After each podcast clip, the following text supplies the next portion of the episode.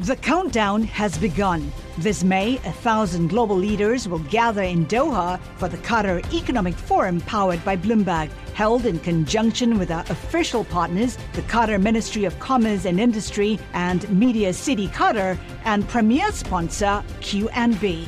Join heads of state, influential ministers and leading CEOs to make new connections and gain unique insights. Learn more at QatarEconomicForum.com. You're listening to the Bloomberg Balance of Power podcast. Catch us live weekdays at noon Eastern on Apple CarPlay and Android Auto with the Bloomberg Business App. Listen on demand wherever you get your podcasts or watch us live on YouTube. Welcome to the Thursday edition of Bloomberg's Balance of Power. I'm Joe Mathieu in Washington, where we start today with our focus on the Pentagon. A late scheduled news conference by the Secretary of State had a lot of folks thinking we were going to hear about an authorization for a military strike, knowing that the Pentagon has been formulating plans for a response to the deadly attacks on U.S. troops in Jordan just days ago. There was some insight brought by the Secretary of Defense, Lloyd Austin, his first time standing in front of cameras since coming back from the hospital after a lengthy stay, of course, surgery for prostate cancer. And he likely made more news talking about the way that was handled than anything else. Lloyd Austin, again, holding forth with reporters, and we want to bring in Nick Wadhams, who, of course, runs our national security team here at Bloomberg. It's good to see you, Nick. The impact of this news conference on his tenure, he says he was not prepared to resign, but he apologized to the American people and to the President of the United States. Did he just put this behind him? I think he has now put this very much to bed. It was an interesting press conference because everybody had really been waiting for sort of proof of life, if you will, him coming out and just saying, listen, I screwed up. I mean, it was so obvious what happened here. He was hospitalized. He had prostate cancer surgery. He didn't tell the president about that. Mm-hmm. He was then hospitalized for complications. Didn't tell anybody about that for 5 days. And then he was hospitalized for 2 weeks. So this is a big deal. I mean, if you had a subordinate in the military who hid from his superiors that he was being hospitalized for, he was in the ICU, you'd get fired for that. And he was actually asked that very question, and what would your response be? And his response, I mean, he was in full groveling mode, basically. Listen, I screwed up. I apologize directly to the president, but he had no intention of resigning. And then, as you mentioned, you've got all the potential for strikes against Iran, Syria, Iraq. So it was a clever pivot in a way, because he's saying, listen, I screwed up, but by the way, look at all this really important stuff that we have to do right now. Yes. And he's signaling he's very much going to be in control of that response. Interesting opportunity, I guess, to address the news at hand, and also maybe try to get around what was a bit of a scandal, if we can call it that, certainly a controversy surrounding the secretary. In terms of what we learned, very little about apparently imminent strikes against Iranian proxies, if not Iran itself. The strike will be multi-tiered, he said, echoing what we've heard from John Kirby so far.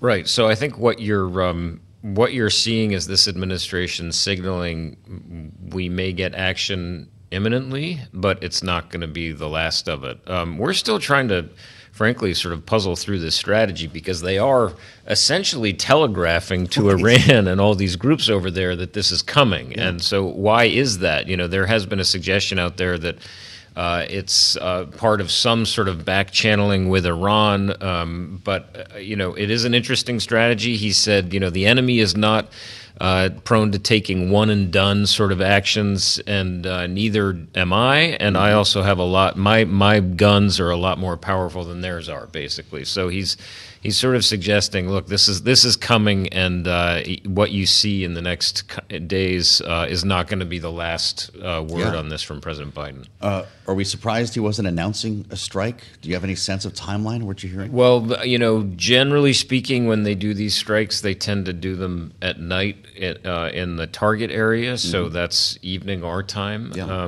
At least that's what happened when they struck Yemen, when they struck the Houthis in Yemen. So you would anticipate that it would happen in the nighttime. I mean, everybody is just on high alert. We had some indications that it would happen last night. That didn't pan out. But I think what they're signaling very clearly is there will be some sort of strikes. There's a CBS News report today saying in Iraq and Syria. Iranian assets in Iraq and Syria. Very unlikely that they would do strikes on Iran itself for fear of provoking that wider war they say they want to avoid. I know your team is awfully busy right now, and I appreciate your coming to talk to us, as always. Nick Wadhams with us here on Bloomberg, who runs our national security coverage here in Bloomberg's Washington Bureau. More on the CBS News report that Nick mentions, because this is the most information that we've seen so far where officials are confirming, as I read, to the news organization that plans have been approved for a series of strikes over a number of days against targets. Remember this multi-tiered approach the secretary was talking about? They include Iranian personnel and facilities inside Iraq and Syria. This, of course, following the attacks over the weekend in Jordan that claimed the lives of 3 U.S. troops. We add the voice now of Holly Dagres of the Atlantic Council, runs the Middle East program where she is a senior fellow, and it's great to see you, Holly. Welcome to the table and for being with us today on Bloomberg. I'm not sure your thoughts. You watched the secretary today at the Pentagon. Did we learn enough on an official level about what's happening here, and how come I'm reading battle plans in CBS News? I mean, I think there was more focus on the secretary's health. There sure was. Than there was actually on the recent events. Was that the real purpose of this news conference then? I felt like it was so, given that that was most of where the conversation was addressing that and the status of his administration at the Pentagon. But just unpacking a bit of what you said about the CBS News report, I think there was a lot of frustration with why is this so publicized that the United States wants to hit back these Iran-backed Shia militias in Iraq and Syria, and so publicly, and even talking about weather being an issue. And I think that the frustration is, well, not just is this so public, but the fact that we're also hearing reports that IRGC top advisors in Syria are actually leaving the country. Are we telegraphing plans for a reason? Is there a strategy behind this, or is there just news leaking out of the Pentagon? That is a very interesting question you asked. I think definitely we have to remember that the worry is this becoming an escalation that could potentially lead to an all-out war since the October 7th attack by Hamas, the terrorist group. And so I think you're getting a mix of both, that this is deterrence, hey, this is what we're going to do.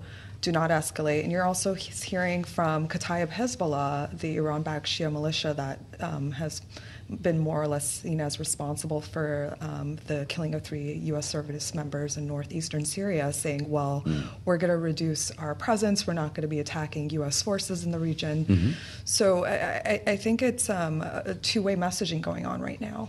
We've heard that this was the Islamic resistance in Iraq responsible for the attack in Jordan, at least according to reports here. Give us a sense. You're an expert on these so-called proxy groups. What are these relationships like? Are these wholly owned subsidiaries? Are they loosely connected to Tehran? How does this work? How does this network happen? So the Islamic Resistance of Iraq is a new umbrella group, but it essentially is made up of Iran-backed Shia militias that we've known prior, including Kataib Hezbollah. These groups are trained and armed by Iran. They get their money. They do have their own agency to an extent. So whether Iran gave that exact order to kill 3 U.S. service members is unclear, but... the president, though, says they supplied the weapons. We can take that as a point of fact. Absolutely, and that's where I was saying that they do train and arm them. So I think by proxy, it is in the hands of the Islamic Republic that they had a role in this.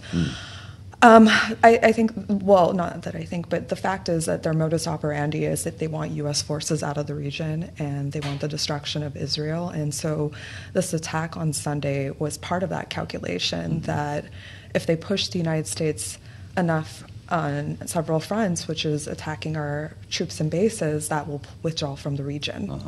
This was seen as a win to try to get the U.S. to retaliate from their view. Are they in constant communication with their organizers, if I can use that term, in Iran, or do these groups sever ties and act on their own once they're trained and armed?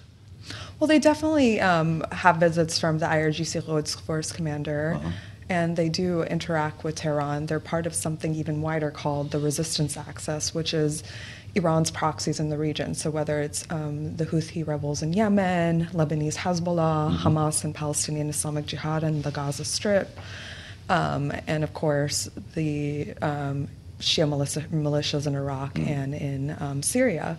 So, and of course the Bashar al-Assad regime in Syria. They're all mm-hmm. part of this big entity, and so they are getting some directive from Tehran to an extent because they're all on the same page with their MO. You just rattled off a half dozen groups that some of our listeners and viewers maybe have never heard of. How many are there in total? Ooh, I'm going to have to sit there and count, but there are that many. Yeah, because even under the Islamic resistance of Iraq, there's smaller Shia militias. Mm-hmm. And so there's at least half a dozen there at least. You mentioned the Assad regime. To what extent do they play into this? Well, the Assad regime, of course, they didn't have an exact role here, but what's important to note is that our forces or troops are in Syria because yes. of the fight against ISIS, mm-hmm. and there's been a lot of push from these players that the U.S. withdraw its forces, and I think that would be seen as a win.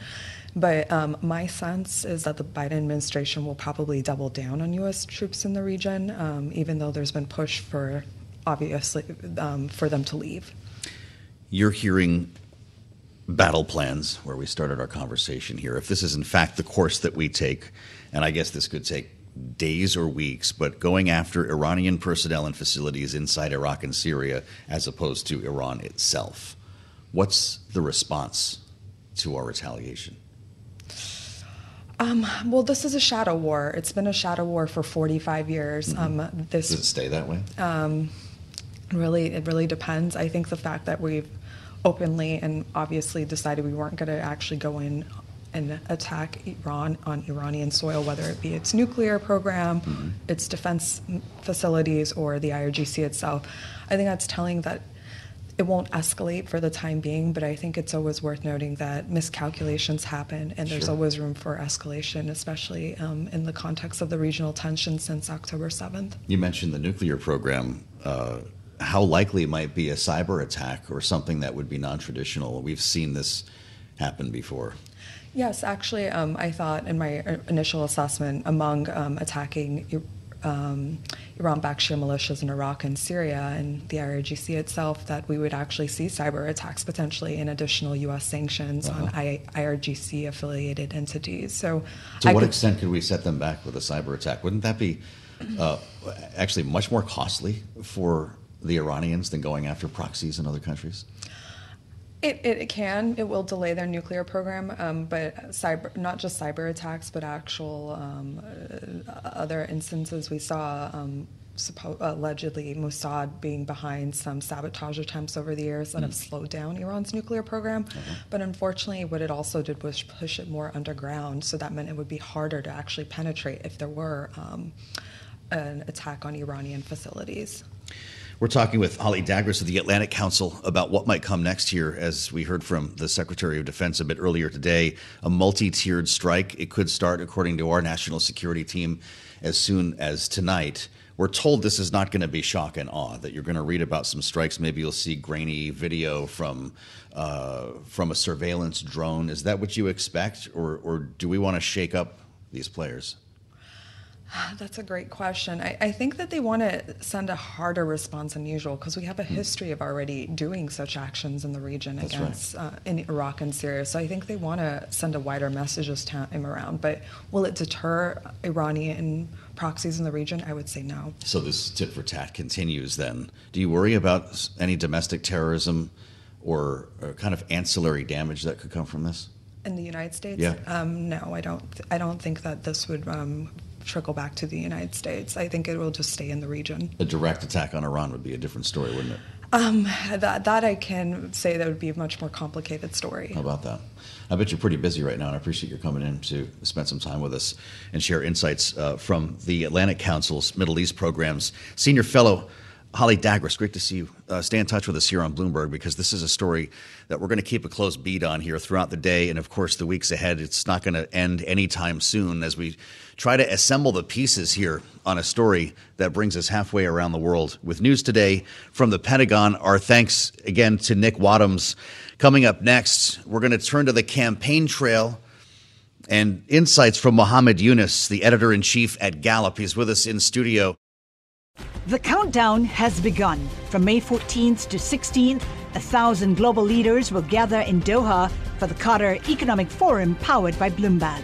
Join heads of state, influential ministers, and leading CEOs to make new connections, gain unique insights, and uncover valuable opportunities in one of the world's most rapidly rising regions.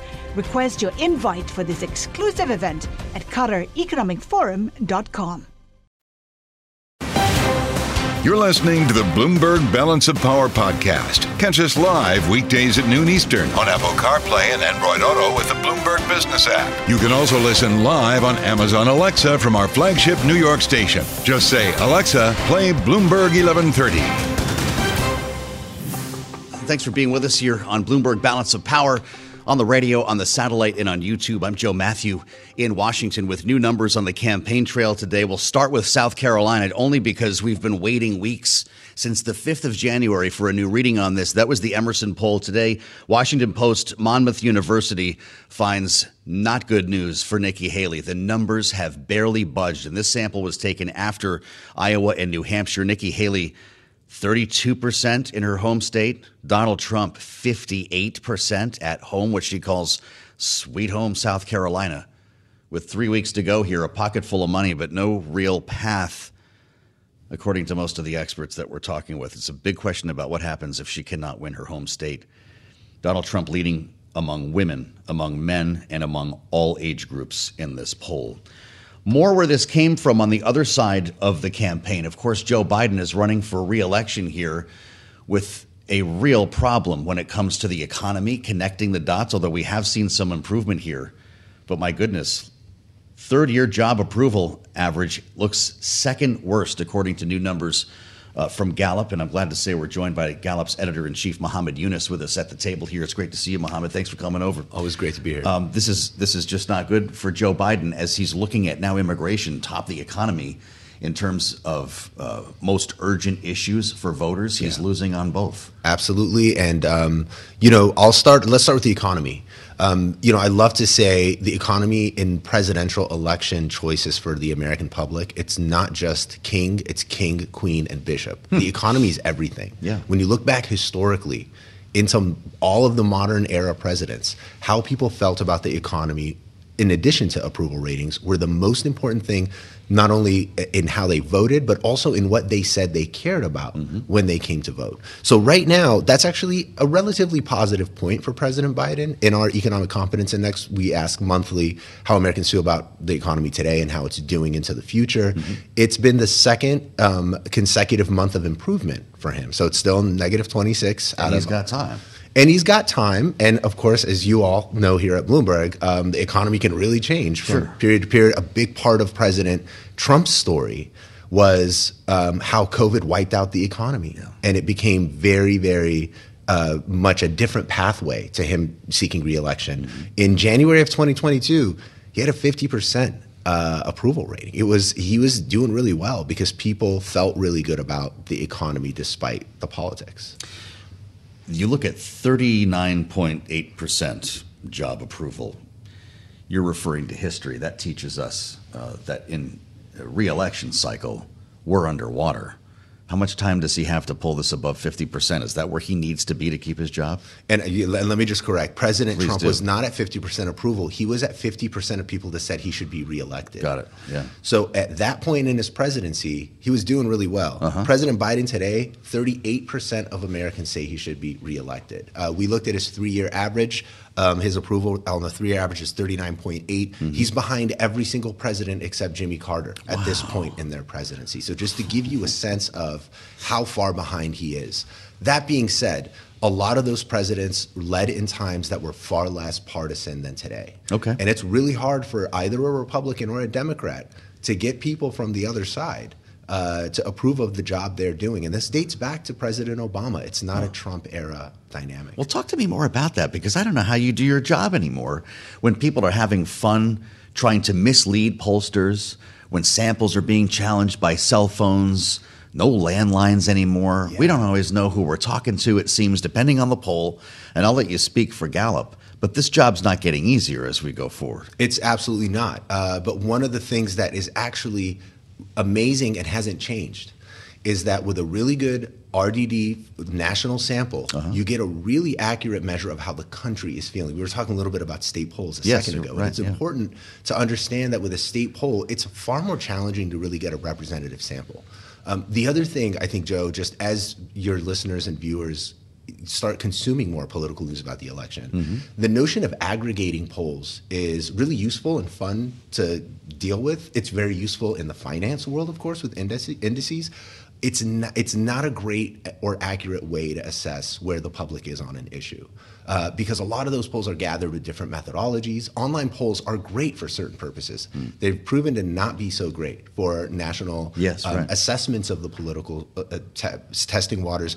Our methodologists have worked, year in and year out to really test these tools, because essentially all of these methods are really tools and they're very useful, but it's about what's the right tool to fix, or the right squeaky wheel. Yeah. And with national politics, it's about having a really good national phone poll. How many people do you need to call to get a single valid response? What's that ratio like? That's a great question. So our polls tend to run around about 1,000 respondents. Okay, sure. The hard part is only about 6 to 7% of people actually complete the poll. So you need to call far more people. Fascinatingly, though, with the proper statistical methods and weighting and all of that, you're able to actually get a very accurate sample or read on the public, even with that low level of a response rate. The other, I think, misnomer is that response rate continues to drop dramatically. Actually, it's held pretty flat now for a long time. No kidding. So we have a series of ways that we actually, test our own accuracy. We stopped forecasting elections back in Romney-Obama, but we absolutely test to see how people would have responded to that question and what the actual popular vote turnout is. And we do that every election, and it's been remarkable how accurate it is. And it's no secret, if you are a member of APOR, kind of the Association of Public Opinion Researchers in the U.S., a lot of this is debated, written about in peer-reviewed journals. So for those of us in this space, it always, I think, baffles us to note how the public is having a conversation about the polls. You can't trust the polls. How about that? Yeah. It depends on the poll. It really does depend on the poll. Well, it certainly does. And we really do try to talk about methodology when we report these numbers. But this is a fascinating peek behind the curtain with the editor-in-chief here at Gallup. We're in a primary season. We saw in Iowa and New Hampshire that immigration was far and beyond the number one issue for Republican voters. What's that going to look like when we get to the general? It's only going to grow. Immigration is the biggest. So it's not just the economy stupid for the balance of this campaign. It's not. So it's a matter of, so life is multidimensional, right? And so is voting. So the way we ask the question is, what is the number one issue that's the most important for you? That's always the economy. It always pans out. But we also ask a lot of other questions. One of the questions we ask every month is, what's the most important problem facing America? You could say your favorite cereal name, or you could mention a policy issue. The number one issue for Republicans is immigration. I think it's one of the most underreported stories in our times today. Yeah. And it's not just Republicans. A considerable, 12+% of people at the national level are saying immigration. As the situation at the border worsens, which I think from your reporting and others, it seems like it continues to do that. Yeah. It is absolutely going to be a major topic, particularly among the Republican Party. It also, if you'll permit me, please, perfectly ties into the most important issue for Republicans generally. And we did a 30-year analysis of what are the issues where there's the most partisan divide on in America. The number one issue is the power of big government. Wow. And you can see how the issue of controlling the border ties right into that concept philosophically. So many controversies in Washington right now really do. We've got a deal, we're told, on the verge of a deal in the Senate that's dead on arrival in the House. Donald Trump says no deal. It looks like this could be crashing into the rocks here. What does that do to congressional approval ratings? Didn't you look at this not that long ago. What are they at, 12%? Or I mean, this is desperate. Absolutely. A good month for congressional approval ratings is for it to not be in the single digits. Wow. Which is, it's funny, but it's also kind of scary and sad. It really is. That being said, so will you re-elect Joe Biden? Uh-huh. We also ask, will you re-elect? Do you think that most members of Congress should be re-elected? In that same poll, true to form, this is just a few days ago. Yep. 24% of Americans say that most members of Congress should be re-elected. But, and a really important dimension to this is, when you ask them about their member of Congress, it's overwhelming, right? It's like nearly 6 in 10 say they should be re-elected. Just don't mess with my guy. Exactly. And that goes for the economy as well, that we've seen in some polling, right? Where people are feeling better about their local economy.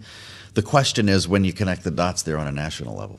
Yes, and the big issue there is inflation. Hmm. So even though that ECI number has improved, what we also found in the same poll, 63% of Americans are still saying that price increases are causing them financial hardship.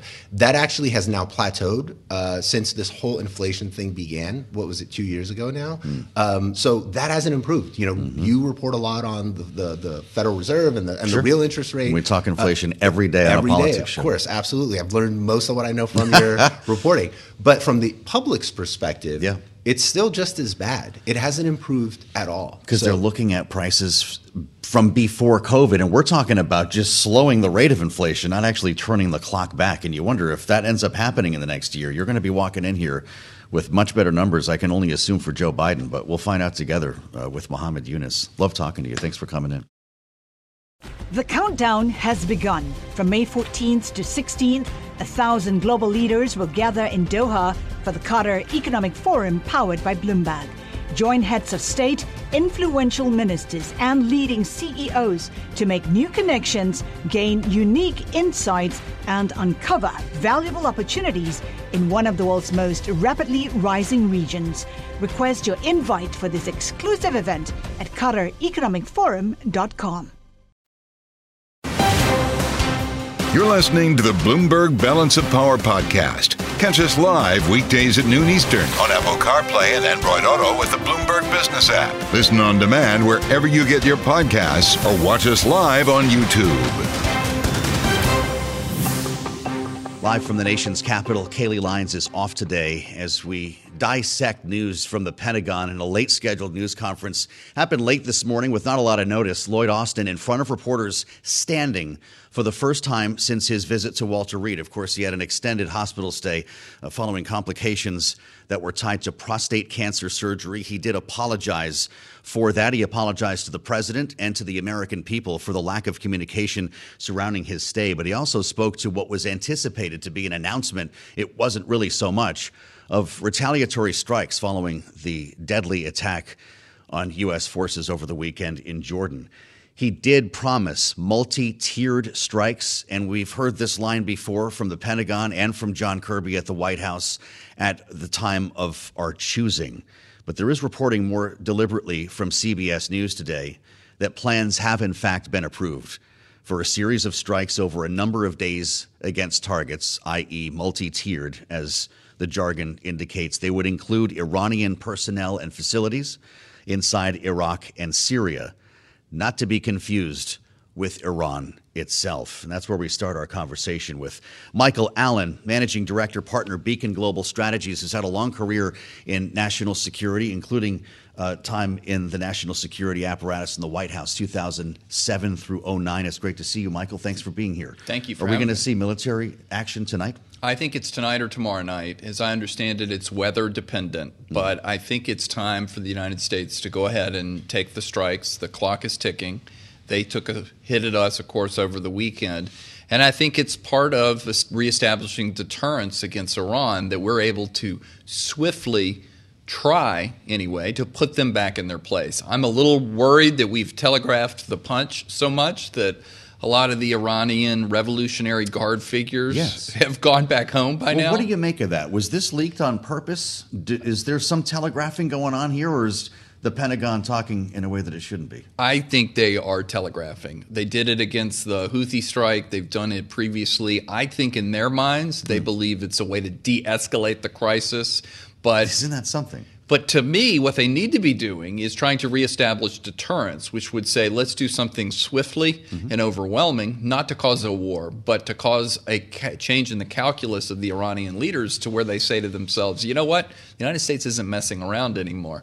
If I'm on the receiving end from European powers or whomever of a warning, hey, a shot's coming, we don't want to hit your people, maybe just your equipment, I'm thinking to myself, okay, I'll batten down the hatches tonight, but right back at you tomorrow. So why not strike Iran directly? Why not sink the Iranian Navy to make a point? So I think that would be a disproportionate response. I'm sort of in favor of a disproportionate response to reestablish deterrence, maybe not inside of Iran proper. Maybe we save that for a later idea. Because that would draw another disproportionate response. I think it would be incredibly escalatory if we hit inside of Iran, especially when we've got so much else going. I mean, I'm not unalterably opposed to it. I would want to understand what the targets were, and perhaps if they were IRGC intelligence facilities, it would remind me more of President Reagan hitting the intelligence services in Libya, and I would get more comfortable with it. But, yeah, they need to lean forward a little bit. I think a thesis of the administration is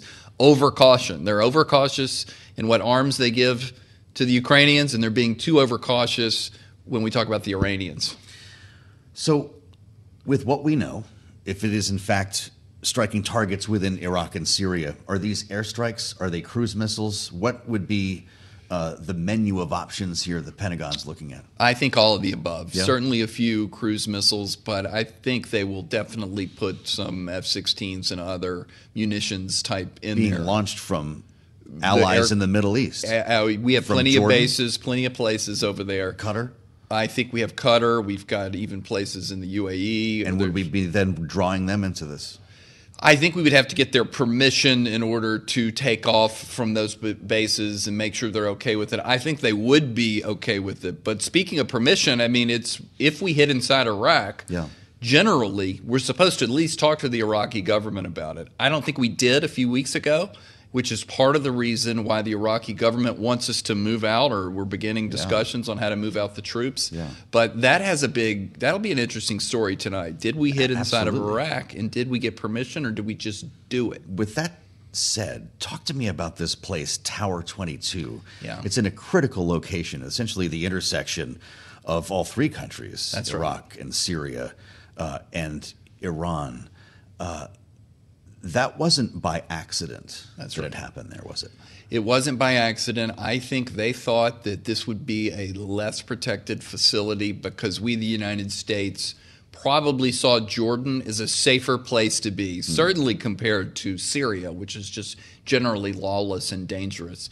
But, you know, this is where I wish the president, not as a Republican or a Democrat, but would iterate what is the national interest? Why do we have these troops in Syria in the first place?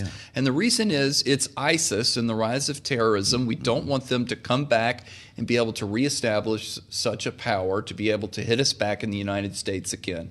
Tower 23 was there to help support that mission inside of Syria. So I hope tonight, if the president addresses the nation around the time that the strikes are launched, he'll make it clear to everybody that, hey, this is part of a U.S. counterterrorism mission. We aren't there just for fun. Yes. So this should be coupled with a presidential address, in your view? I think so, definitely. Are you hearing that would happen, or you just think it should happen? I think it should happen. I don't think the Oval Office as a venue very often. Does this justify it?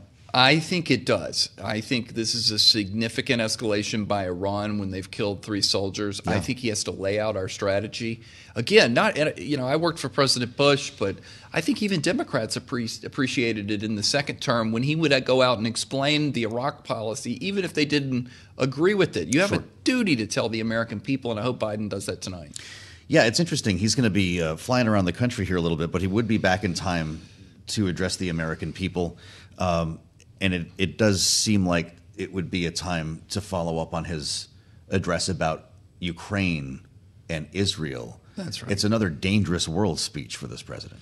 We have a lot going on. I know we're all eager to, as we say, pivot to China because they are the big threat over the next generation. But we keep getting pulled back in, to use the phrase from The Godfather, into the Middle East and, of course, into Europe.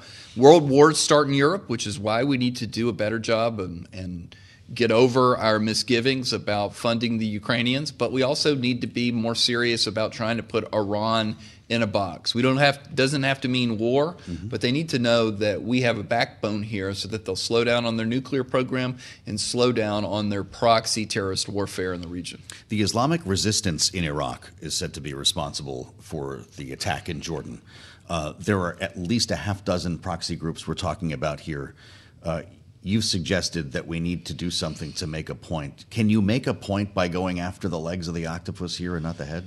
I don't think so. So I think among the strikes tonight, I'm fine with all these proxies, and I do believe that we need to, as some people unfortunately call it, mow the grass a little bit, degrade their capabilities. But I think you've got to have an eye in front of one of these strikes. And for me, that's the IRGC. Okay. That is the terrorist sponsor. They're the ones that deal externally from Iran and sponsor Hamas, Hezbollah, the Houthi, and, of course, all of these popular mobilization fronts that are in Iraq. And those are the people we need to go after, and they need to understand that the United States can hit them and that we're serious about doing it. And then the next day, the Houthis attack another ship. We have to keep staying in the fight there. There, I'm more comfortable with a longer-term campaign that just degrades equipment. And in Yemen.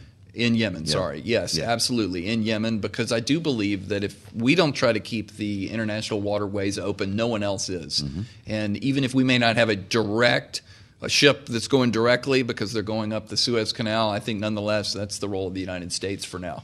All the while, we've got a hot war in Gaza. A prime minister doesn't seem to want to take advice from the United States right now. They've at least acknowledged now that they've begun flooding the tunnels beneath Gaza, Hamas's tunnels, with seawater. And we're getting an eye roll here on talk of a peace deal. You made the point, we're spinning a lot of plates right now. The Secretary of State said this is a dangerous moment for the Middle East. Are we focused enough on what's actually happening inside Israel and Gaza while we try to deal with the rest of the region? I wish we would give a little bit more time to the Israelis to finish the job in Gaza. I understand that things are controversial. I understand there's been an unfortunate civilian loss of life. But they've just gone through their equivalent of 9/11. We would not have listened to people telling us that we can't go after al-Qaeda in Afghanistan or wherever the case may be. I think, honestly, they need another month or so before they shift over to a over-the-horizon counterterrorism special op raid type of situation. You're right. BB is not listening to Joe Biden, but I think Joe Biden also needs to understand a little bit where they are. You served as Majority Staff Director of the House Permanent Select Committee on Intelligence. You've been on both sides of Pennsylvania Avenue. The president's asking for help. The supplemental budget request for Israel, for Ukraine, for Taiwan. It's been bogged down into a border debate. Is that how this ends, or will there be a new approach from the Lindsey Grahams of the world and some of the others to get a standalone funding bill for Ukraine as well as Israel? I'm glad you mentioned that, because I think that's what Senator McConnell has been signaling for about a week, which is that, it was the border language that was going to pull Ukraine funding across the goal line.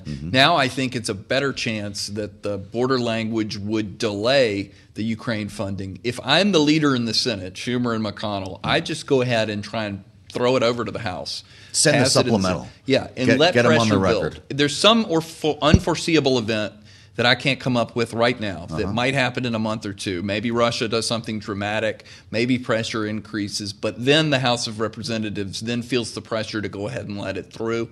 I would put the pressure on them and go ahead and pass it. It needs to get out of the Senate. Something big needs to happen. We've let it sit there too long, and that's why everything has been delayed. You've spent a career in national security. Does it make you nervous when focus is trained so heavily on one part of the world, knowing that a Vladimir Putin or someone else, a Kim Jong-un, could really take advantage of a moment like this? It does. Kim Jong-un, it's good that you mentioned North Korea. Almost no one talks about it. He has gotten more aggressive of late. He sort of changed the defense doctrine that how he looks at the world. Not so much, hey, I'm just going to try to get along peacefully with South Korea, but I want to reunite the peninsula. It's not that he's going to do it, but he's building capabilities everywhere. And honestly, we here in Washington don't have a great idea or a great new policy to roll out how to deal with them. It needs to be managed, maybe more sanctions, maybe more deterrence, but there are problems everywhere, and we have got a lot that we need to follow and do well on and execute so that our national interests are protected. With the Ukraine, that's running out of money. Yeah. Even if we get this together, maybe to your point, there is a new effort and a standalone piece of legislation that funds our allies in Kyiv. Vladimir Putin has got to be seeing an opportunity right now. What's going to happen next? What concerns you the most? What concerns me the most is that Vladimir Putin is going to get this entire year to reconstitute his military. We've already seen plenty of articles about how they've been able to stay afloat through more manpower that they've basically kidnapped off the streets and shipped over to Ukraine, but also their capability, their defense manufacturing is starting to go back up again. So I think we're giving Putin a whole year, if we don't pass anything, to let him rebuild and retrench and reestablish his force so that he might be able to move westward again next year. So that's why another reason why we need to get this Ukrainian funding done as soon as possible. Are you surprised that the White House, with the help of Mitch McConnell, has not succeeded in making the argument, the national security argument for the United States when we talk about Ukraine? You hear not another dollar for Ukraine. Our borders before their borders is kind of the refrain from the Freedom Caucus types. Despite deliberate messaging, classified briefings, they don't seem to be breaking through. I am surprised because I think we're losing our way. I don't know if it's populism. I don't know what it is. But we all know here in the age of geopolitical competition that Russia is our number 2 adversary. And if anybody in the national security community had been approached 3 years ago and said, if you want to pay 2.5% of your annual defense budget and we will degrade the Russian army by a year, 2 or more, and force them to bring out tanks that were from World War II, would you take that deal? You'd say, absolutely. They'd be like, I don't even know why you're asking me such a ridiculous question. But of course we should do that, not because we have just some ancient beef with the Russians and the old Soviet Union, but because it's in our national interest. And I wish the president would step forward and articulate national interest reasons why we need to stand tall. Michael Allen, great conversation. Thank you for being with us. A voice of experience when it comes to national security that we wanted to bring to you here on Bloomberg. Thanks for joining today and stay in touch. Thanks for listening to the Balance of Power podcast. Make sure to subscribe if you haven't already at Apple, Spotify, or wherever you get your podcasts. And you can find us live every weekday from Washington, D.C. at noontime Eastern at Bloomberg.com. Collaborate for a greener future at the Bloomberg Green Festival, a groundbreaking celebration of the thinkers, doers, and innovators leading the way. From design and culture to technology, science, and entertainment. Hear from inspirational speakers and immerse yourself in climate solutions, July 10th through 13th in Seattle. Title sponsor, Amazon. Official airline, Alaska Airlines. Get 20% off using promo code Radio20 at BloombergLive.com/Green Festival.